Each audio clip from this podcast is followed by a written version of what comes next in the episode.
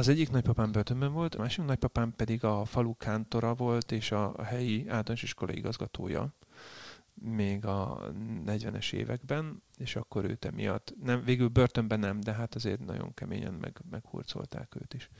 A másik nagypapám pedig 56-ban a saját falujában vezette a forradalmat, ami, mivel a faluban egy darab kommunista volt összesen, a párttitkár, aki október 23-a délután el is menekült, tehát hogy annál sok minden nem történt, de azért a nagypapámék leverték a vörös csillagot a pártszékházról, és ezért kapott nem tudom hány évet. Andrássy út 60-ban is, meg Vác ott is ült, és hát eléggé meggyötörve jött haza. Akkor kicsit a családodban van ez az ellenállás? Van, és ezzel szoktam szivatni édesanyámat, és amikor mondja, hogy most miért kell nekem ennyire így lázadnom, meg miért, mondom, édesanyám, a te édesapádtól örököltem a géneket.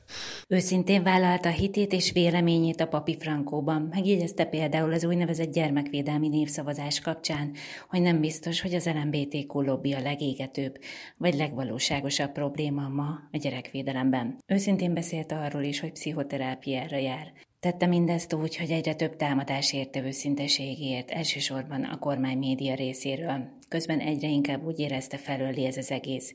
Végül 3 év után 30 000 feliratkozóval úgy döntött, abba hagyja a Papi Frankót, amellyel a Magyar Katolikus Egyház végre képes volt megszólítani fiatalok tömegeit. De nem ez volt az egyetlen oka, mint ahogy annak sem, hogy a papi életpályája is úgy érzi, krízisben van. Köszöntöm Önöket, ez a Selfie, a Szabad Európa podcastja, amiben ezúttal Hodász Andrással beszélgetünk. 2 hónappal ezelőtt volt az utolsó Papi Frankó felvétele, február végén. Február végén, igen, február utolsó napja, 28-án. Igen. Nem hiányzik azóta? Egy picit azért igen, de megmondom őszintén, így kicsit ilyen megpihenés is ez. Tehát, hogy így abból a szempontból viszont jó, hogy egyel kevesebb feszültség és görcs, és még arra is gondolni kell, még azt is ki kell találni, stb. Nyilván nagyon szerettük csinálni, és leginkább ami hiányzik egyébként érdekes módon, az a társaság. Tehát, hogy hogy ez mondjuk sokaknak jó volt, hogy csináltuk ezeket a videókat, de legelsősorban nekünk volt jó, hogy találkoztunk 4-en, és jól éreztük magunkat, és jó hangulat volt, és ez egy kicsit hiányzik. De jó döntésnek bizonyult ez alatt a rövidke kis idő alatt? Igen. Papként is felvállaltad meg, hát nyilván magádemberként az, hogy pszichoterápiára jársz, antidepresszásokat szedtél, most már múlt időben. Nem. Nálunk miért nem természetes ez, hogyha van valami lelki bajunk, akkor arra próbálunk gyógyírt keresni? A magyar társadalom súlyosan beteg, és általában a súlyosan beteg emberek nem ismerik el, hogy szükségük lelkileg. Van. Lelkileg, persze. És a súlyosan beteg emberek nem ismerik el, hogy segítségre van szükségük, mert általában maga a betegség az egy olyan természetű dolog, a mentális betegségek, hogy nehéz elismerni azt, hogy egyébként akkor nekem problémám van is. Tehát mondjuk egy alkoholbetegnek az első lépés a gyógyulás felé, hogy ki tudja jelenteni, hogy én alkoholbeteg vagyok, és akkor el tud kezdeni foglalkozni a problémával. És általában nekem is az a tapasztalatom, hogy pont azok tiltakoznak a legvehemensebben a pszichológia tudománya, meg egyáltalán a terápia, meg minden ilyesmi ellen, akiknek a legnagyobb szüksége lenne rá. Ez egy érdekes dolog. És a magyar társadalomban szerintem nagyon sok a lelki-mentális problémával küzdő, illetve a traumatizált egyén. Ezért látszik az, hogy igazi politikai sikert a szorongásra, alapozással lehet elérni. Tehát nem véletlen, hogy azok a politikai üzenetek érnek el valódi eredményt, amik a már meglévő, bennünk lévő alapvető szorongást még jobban triggerelik, még jobban megnyomják, és még jobban felnagyítják. Mert a magyar társadalom az sajnos beteg. Úgyhogy vagy vélt, vagy valós ellenségképeket gyártanak, vagy tesznek elénk? Persze, mert közben ezzel párhuzamosan létrejött egy olyan párhuzamos valóság, ahol nem számít a tény, hanem csak az számít, hogy mit mondanak a médiában. Tehát, hogy egyszerűen pont amiért itt ülünk a Szabad Európa stúdiójában, hogyha nincsen olyan értelemben szabad és kritikus sajtó, ami bárhol ott lehet, és bármilyen kérdést feltehet, és minden politikus kötelességének érzi, hogy válaszoljon bármelyik sajtóorgánum, bármelyik kérdésére. Ha nincsen ilyen, akkor létrejön egy párhuzamos valóság, hogy bizonyos médiumok bizonyos hírekről nem számolnak be. Vagy ha nagyon kénytelenek beszámolni, mert tényleg annyira nyilvánvaló, akkor azt úgy burkolják be, hogy ezt tanultam, tehát én kommunikációs szakot végeztem, ezt úgy kell beburkolni, hogy mégis a negatív hírt is tudod úgy tálalni, hogy az, annak az élét elvedd. vagy más kontextusba helyezed, vagy nem tudom, hogy számomra nagyon fontos a szabad sajtó. Tehát, hogy nem csak azért, mert én ezt végeztem, tehát kommunikációszakon végeztem író sajtószakirányon. Tehát, hogy személyesen is szeretem a sajtót. És szerintem kifejezetten izgalmas, én napi sajtótermékfogyasztó vagyok, tehát, hogy több újságra elő vagyok fizetve, mert boomer vagyok, szeretem a papír alapú újságokat is, és neten is, tehát naponta több sajtóterméket olvasok. És számomra érdemileg is fontos a szabad sajtó. Eleve azért, mert jó olvasni olyan mondjuk interjúkat, amik valódi kérdéseket tesznek fel. Ez izgalmas, ez egy intellektuális izgalom. Most olvasok rengeteg olyan, nem mondok sajtótermékeket, de vannak olyan sajtótermékek, ahol az újságírók gyakorlatilag ilyen alákérdezéses módszerrel szinte nem is kérdeznek, vagy nem kérdeznek rá teljesen nyilvánvaló anomáliákra, problémákra, stb., hanem szinte így tenyerükön hordozzák az interjúra, de rossz értelemben unalmassá válik tőle a maga az interjú, el se olvasom, mert tehát, hogy még ha a kedvenc politikusommal lenne egy ilyen interjús, akkor is annak se színe, se szaga, se illata, se bűzeje, akkor abban nincsen semmi izgalom. Ugyanakkor meg a kommentek például, aztán tényleg elszabadulhatnak az indulatok. Nem tudom, hogy amikor mondtad, hogy beteg a társadalom, akkor mennyire gondoltál a kommentekre? A komment az igazából egy jelenség, olyan, mint a láz a testben, hogy nem a láz a betegség, hanem a láz jelzi a betegséget. Az, hogy emberek így kommentelnek, és ez tök érdekes, és ez megint a szorongás. A pszichológia azt mondja, hogy a folyamat az így néz ki, hogy félelem, harag, agresszió. Szorongok, félek, a félelmet felváltja, kiváltja, tompítja, vagy annak a megoldására kezdem érezni a haragot, és a haragból lesz az agresszió. És amit mi a komment szekcióban látunk, az az agresszív fázis, de valamilyen szorongásból indul az. Például abból a szorongásból, hogy úristen, mi van, hogyha nem az én kedvenc pártom nyer, akkor itt aztán nem tudom, elviszik a fiataljainkat Ukrajnába ágyútölteléknek. És akkor olyan elementáris szorongás van, amiből harag robban, és a haragból pedig agresszió. És ezt olvassuk a komment szekcióba, de ez már csak a harmadik lépés. Tehát ez olyan, mint amikor bemegyek az orvoshoz, és doktor úr, 40 fokos lázam van, mi van? És akkor a jó orvos az ugye elkezdi megkeresni, hogy hol van a testben a probléma, ami okozza a lázat. És igazából a kommentek az csak a láz. Az egyháznak különben ebben nem lenne szerepe segíteni a társadalomnak, hogy ne legyen tényleg, ahogy te mondod, beteg? Hadd legyek empatikus az egyházzal, hogy ez egy irgalmatlan nehéz kérdés, hogy hogyan. Tehát, hogy hogyan lehet ezt csinálni. Én a Papi Frankóval ezt próbáltam. Tehát, hogy azért nagyon sok videó szólt arról, hogy nem is kimondottan az, hogy ne féljetek, hanem hogy... mit tudom én, az a bizonyos meleg lobby is, hogy lehet, hogy ez nem annyira nagyon veszélyes dolog, vagy nem annyira itt és most, ami miatt rettegnünk kell. Szóval, hogy inkább csak így próbálni enyhíteni ezeket a fájdalmakat, ezeket a traumákat, ezeket a szorongásokat, egy biztonságot nyújtó kommunikáció, nem a félelemre alapozó kommunikáció, hanem megerősítő kommunikáció. Ez úgy jó lenne, hogyha minden politikus, minden megszólaló, minden pap, minden egyházi személy, minden coach, tréner, stb. Ebbe az irányba. Tehát, hogy ilyen biztonságos környezetet teremteni, ahol még egyébként a már eleve meglévő szorongásainkról is szabadon beszélhetünk. Hogy azért itt van egy háború a szomszédban, hát tök jogos, hogy sokan azt gondolják, hogy én is most megtankoltam a kocsimat, mert mondom, mi van, hogyha...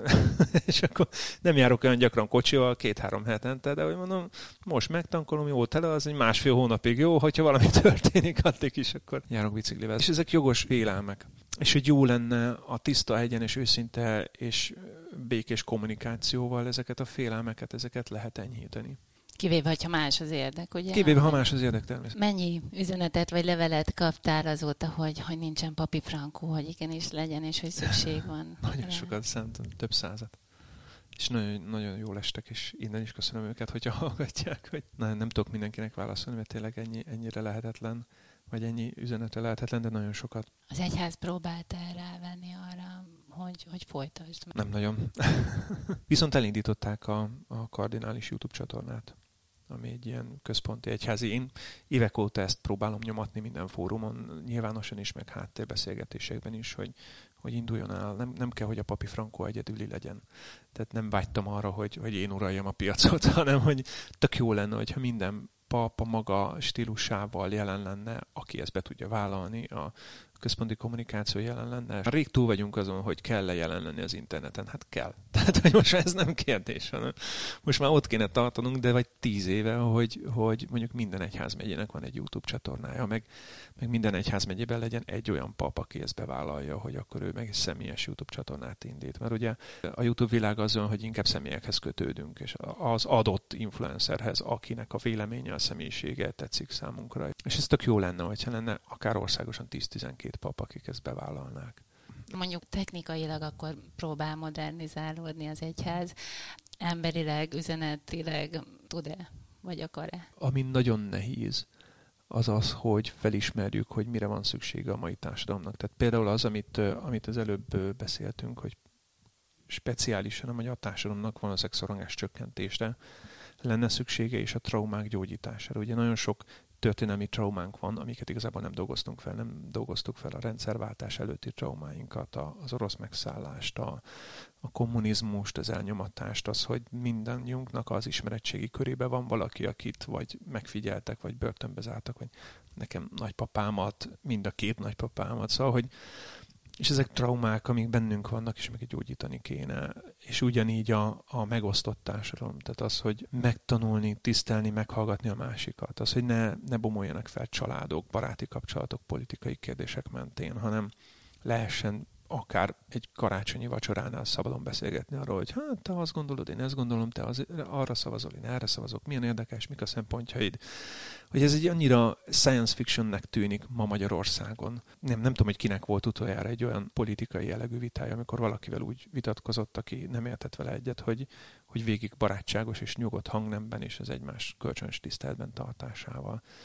Valahogy ez ilyen nagyon kiveszett. De ez is igazából a szorongásnak a jele. Nagyon érdekes volt a választások előtt, kaptam rengeteg üzenetet, mert ugye ott elég egyértelmű volt, hogy én kritikus vagyok, és mindegyik üzenetből sütött ez az elementáris, pánikszerű félelem. Tehát tartalmilag benne volt, aminek benne kellett lennie, hogy már nem tudom, meleg lobby, meg stb. De hogy magának a megírás módjának sütött belőle az, hogy tényleg retteg, hogy itt most mi lesz. És ez tulajdonképpen egy olyan elementáris szorongás, amivel tök mindegy, hogy mi a tárgya, ebben foglalkozni kell. De hogy azért az egyháznak legalábbis nem az lenne akkor az első lépése, hogy akkor legalább a templomba, szentmisékre nem viszi be annyira a politikát, hogy akkor igenis az X-et hova kell behúzni. Én azért azt gondolom, hogy nagyon ritka az, hogy templomban ténylegesen napi politika van. A sajtóban abból lesz hír, ami extra. Hogyha mondjuk megírják, hogy 1, 2, 3, 4 atya ezt meg ezt mondta, akkor úgy tűnik, mintha az összes plébánián ez történne, de hát van Magyarországon kb. Nem tudom, 3000-4000 plébánia. Tehát én azt gondolom, hogy kifejezett pártpolitika szószékről templomban azért az nagyon-nagyon-nagyon ritka. Emellett pedig én sem tartom okénak vagy helyesnek. Kicsit az a nehézség, hogy amint elkezdek beszélni egy ügyről, mert mondjuk én is szoktam prédikálni, mit tudom, hogyha az a téma, akkor homoszexualitás, hogyha az a téma, akkor mit tudom én, bármi, ami óhatatlanul politikai téma is. Tehát abból, ahogy beszélek róla, még akkor is, hogyha nem említek konkrét pártvéleményeket vagy pártneveket, abból érződik, hogy én hogy állok ehhez a kérdéshez. És abból valaki leveheti azt, hogy na hát te akkor biztos azon az oldalon vagy, de ugyanakkor meg ezek társadalmi kérdések, tehát hogy ez egy illúzió, hogy nem kell politikával foglalkoznunk, mert a politika az hétköznap, tehát hogy az, hogy mennyi pénz van a pénztárcámban, az, hogy hogyan viszonyulok a mellettem lévőhöz, az, hogy ellátják-e a kórházban a nagymamámat, ez mind politika, de egyben az én életem. Nemrégiben egy újságnak úgy nyilatkoztál, hogy csak jót tenne az egyháznak, hogyha elapadna a pénzforrás az államtól. Tényleg ezt gondolom, mert szerintem fontos lenne, hogy a lényegre koncentráljunk, és ahhoz sokat segítene. Mert tehát, hogy most én is éppen felújítom a templomomat, mert leesett a plafonról egy jó nagy adag vakolat, és muszáj. És ez tipikusan olyan, hogy ezek ilyen hatalmas épületek, 100 éve, 200 éve épültek, és akkor leesik egy tenyérnyi vakolat Szent József fejére, mármint hogy a szobor fejére, és akkor még jó, hogy nem valamelyik hívő fejére, mert azért ez ilyen 20 méter magasról, az nem annyira kellemes. És akkor felmegyünk, megnézzük, és nyilván rögtön van egy 45 milliós felújítás. Tehát, hogy már kiderült, hogy így rossz, úgy rossz, akkor azt is ki kell cserélni, akkor a gerenda is rohad, akkor ez. És örülünk, hogyha még ennyinél megáll. És akkor nyilván ez nem egy olyan dolog, amit a helyi nyugdíjas klub össze tud dobni. Főleg, hogy azért ezek a templomok legtöbbször állami tulajdonban vannak, és akkor vagy műemlékvédelem alatt, vagy nem tudom, szóval akkor ez reális. De azt gondolom, hogy a hétköznapi működésünkre, meg az, hogy egyszerűen csak működjenek a közösségeink, hogy legyen miből csokit venni a gyerekeknek húsvétra, hogy most anyák napja, és akkor természetesen veszünk 100 szál rózsát, és akkor azt majd a mise végén a gyerekek kiosztják az anyukájuknak, és ez mennyire cuki dolog ez.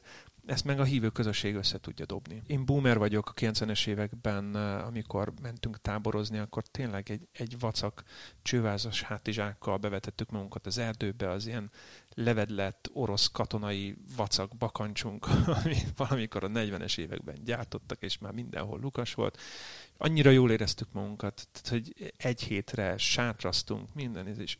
És nem az volt a lényeg, hogy mennyi a pénz, hanem hogy együtt vagyunk, és mi a program, és kicsit most is azt érzem, hogy erre kéne fókuszálni. A papi hivatásodban te mit szeretsz a legjobban? Mármint, hogy a gyülekezeteddel. Tehát az, hogy odafigyelsz másokra, meghallgatsz másokat, vagy azért ez már néha sok, tehát ez is fel tud őrölni. Minden lehet sok. Tehát a könyvelőnek az Excel táblázat is lehet sok, meg a papnak a mások meghallgatása is lehet sok.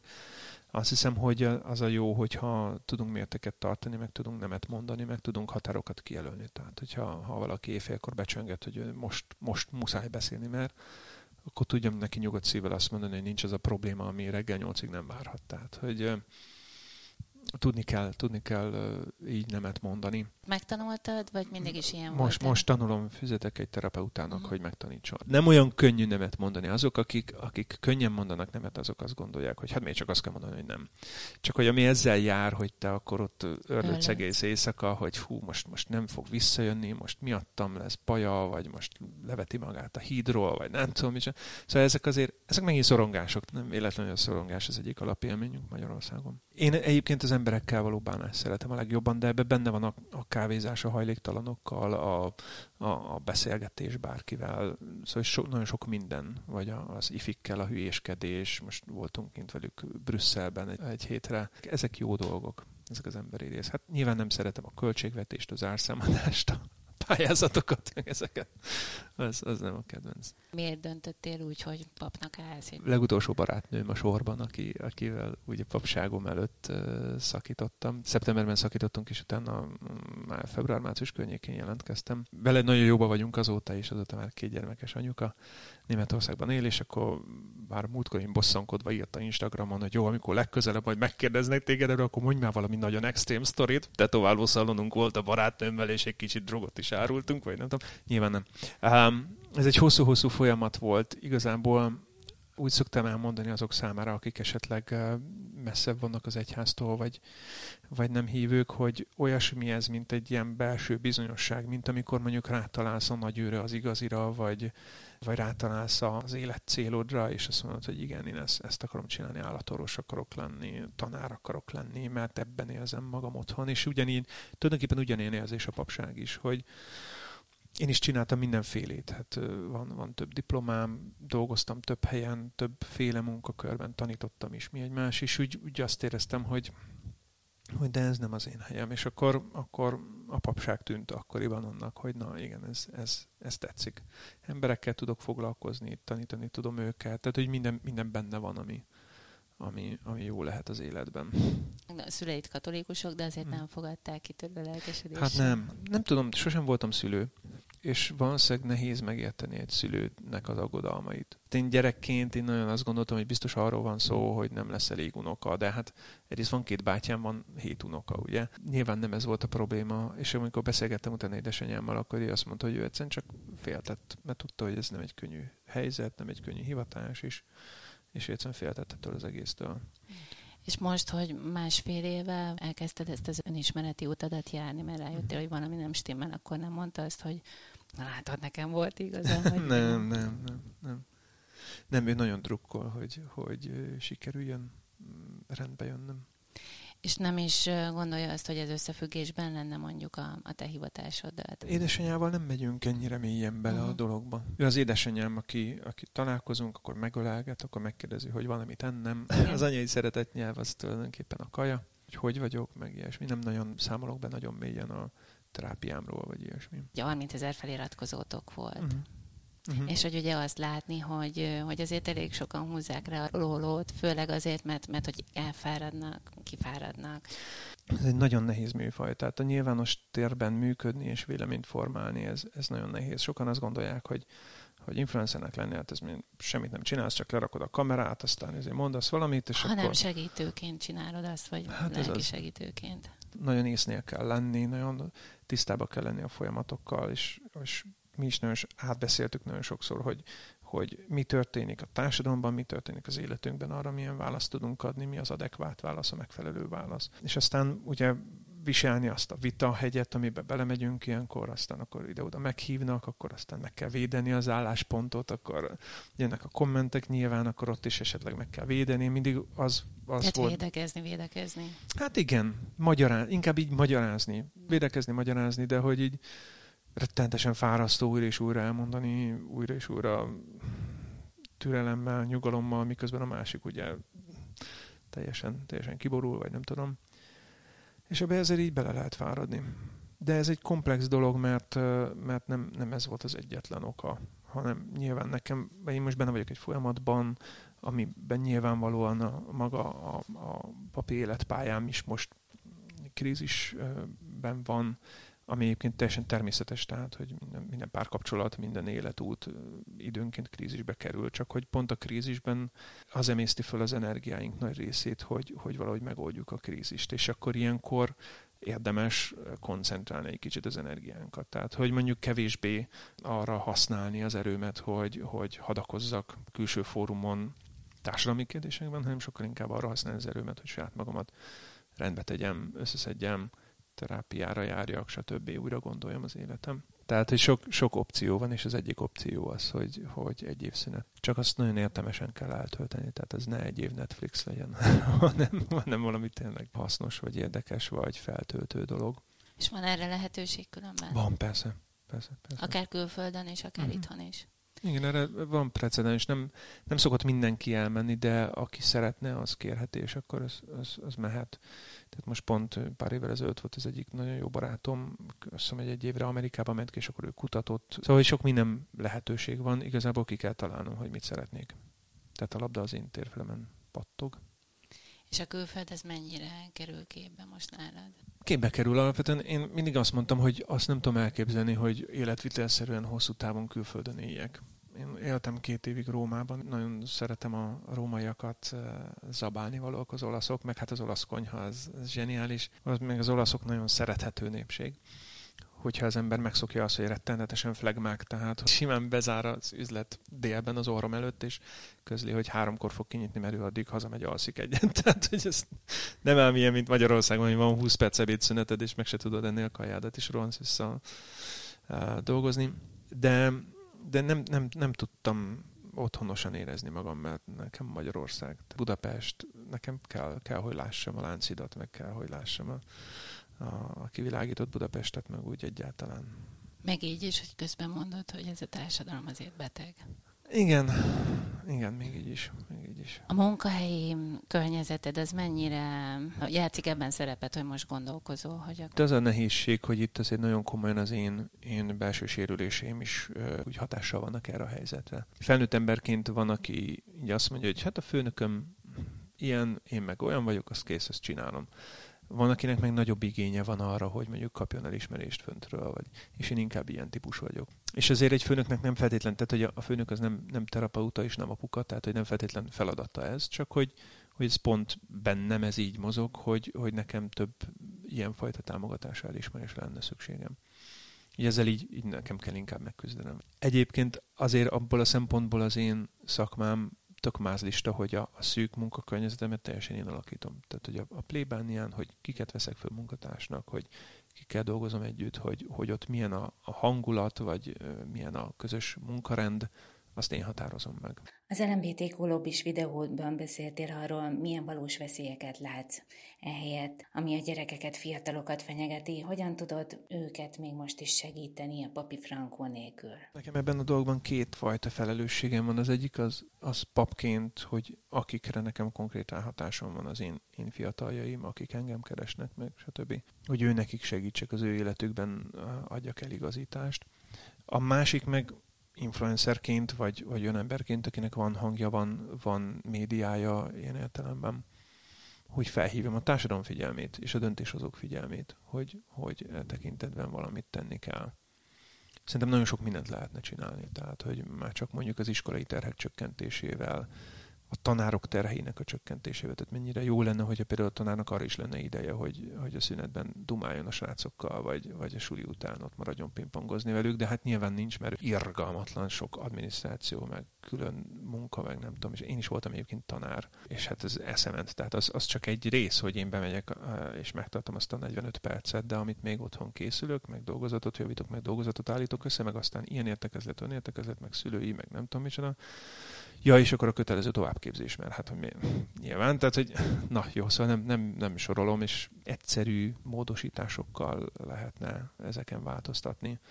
Több pszichológust az iskolákba, több olyan tantárgyat, vagy akár modult, ami az önismeret, ami a konfliktus kezelés, ami a nehéz érzések kezelése. Szóval, nagyon sok ötletem lenne, csak hát...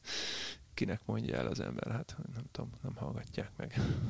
Fiatalokról már mennyire vannak most a hívők között? Vannak szerintem, tehát én erre így nem panaszkodnék. Alapvetően szerintem nálunk ugyanaz a tendencia is lehető, mint a magyar társadalomban, hogy egyrészt ugye vidékről eljönnek a fiatalok. Jó esetben, ha még a faluban van általános iskola, akkor azt még ott kijárják, aztán utána már mennek gimibe, bent lakásosba, nem tudom. Tehát, hogy azt látom, hogy faluról elmennek, de nem az egyháztól, hanem hogy egyáltalán csak ott nincsen lehetőség, mondjuk tanulási lehetőség. A városban még könnyebb a dolgunk szerintem. Itt azért elég sok fiatal van. Alapvetően nem a fiatalok hiányoznak, mondjuk az egyházból, hanem mondjuk a 40-es, 50-es férfiak. Apukák, dolgozó emberek, akik családosok, és őket nem nagyon tudjuk megfogni, mert nekik nincs. Tehát a fiataloknak van program, meg a fiataloknak csinálunk gitáros misét, de mit csinálunk a felnőtt férfiaknak, mit csinálunk a... És aztán megint van egy korosztály, ugye a nyugdíjas korosztály, akik meg sokkal inkább ráérnek, több idejük van, akkor ők szívesebben eljönnek minden nap. Ők is ilyen hálás közösség, hogy bármit csinálunk, akkor ők jönnek. A felnőtt férfiakat nehéz megfogni, mert hogy neki kevés az ideje, családja van, dolgoznia kell, hát nagyon jó programnak kell lenni, és nagyon jól kell időzíteni ezt a programot, hogy ő eljöjjön is. Egyébként hála Istennek az én plébániámon van egy nagyon jó férfi közösség, az apák férfiak imaköre, akik tök jó, hogy rendszeresen összejönnek, akkor letolnak egy rózsafüzet a templomban, közösen imádkoznak, és akkor utána a plébánián sült hurka, kolbász, pálinka, dumálás éjszakáig, és ez nagyon jó. Úgyhogy majd ilyet kell csinálni az asszonyoknak is. Említetted azt, hogy nagypapád börtönben volt? Az egyik nagypapám börtönben volt, a másik nagypapám pedig a falu kántora volt, és a helyi általános iskolai igazgatója még a 40-es években, és akkor őt emiatt, végül börtönben nem, de hát azért nagyon keményen meghurcolták őt is. A másik nagypapám pedig 56-ban a saját falujában vezette a forradalmat, mivel a faluban egy darab kommunista volt összesen, a párttitkár, aki október 23-a délután el is menekült, tehát hogy annál sok minden nem történt, de azért a nagypapámék leverték a vörös csillagot a pártszékházról, és ezért kapott nem tudom hány évet. Andrássy út 60-ban is, meg Vácot is ült, és hát eléggé meggyötörve jött haza.